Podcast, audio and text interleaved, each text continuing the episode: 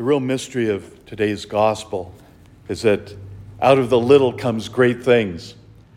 Here we have the mustard seed, which is a tiny little seed, and yet produces this incredibly large plant that is real shelter for the little animals on the ground as well as the birds that would come and dwell there for protection. Or that yeast is used to make dough. And I can remember my mom was little, and that time Pizza Hut wasn't around yet, and she would make the dough for the pizza. And she'd mix up the flour and the yeast and put it on top of the refrigerator.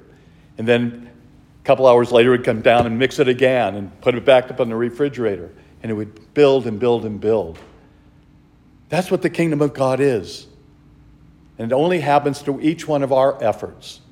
Each one of us, we think we're so tiny in the whole realm of salvation, but we have an important part because it's by our simple actions that we extend Christ's presence in our world. We each have that little grain that becomes a great plant.